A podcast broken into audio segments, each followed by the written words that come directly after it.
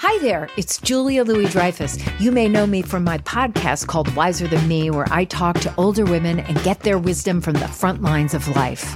I was amazed by how many people told me our show made them look forward to getting older, which is why I'm here to talk about season 2 of the show. Sally Field, Billie Jean King, Beverly Johnson, Ina Garten, Bonnie Raitt, just to name a few. All hail old women. Wiser Than Me season 2 is out now from Lemonada Media.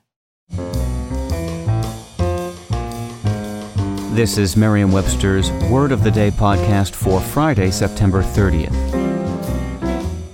Brought to you by the new Merriam-Webster's Advanced Learners English Dictionary, designed for students and teachers of English as a second language. Learn more at learnersdictionary.com. The Word of the Day for September 30th is gridiron, spelled G-R-I-D-I-R-O-N. Gridiron is a noun that means a grate for broiling food. It can also mean something consisting of or covered with a network, or a football field. Here's the word used from an article in The New York Post. In the spirit of the gridiron, Jets star quarterback Mark Sanchez offers his best portrayal of Jets 1960s legend Broadway Joe Namath, down to a flashy fur coat.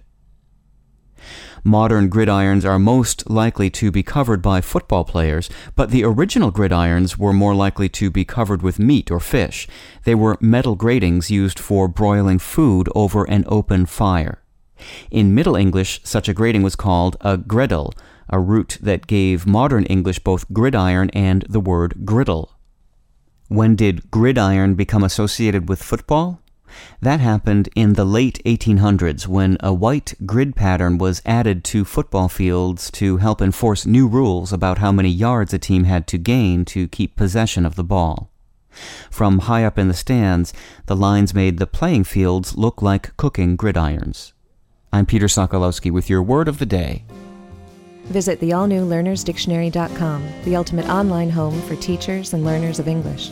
A free online dictionary, audio pronunciations, custom study lists, and interactive exercises are available now at learnersdictionary.com.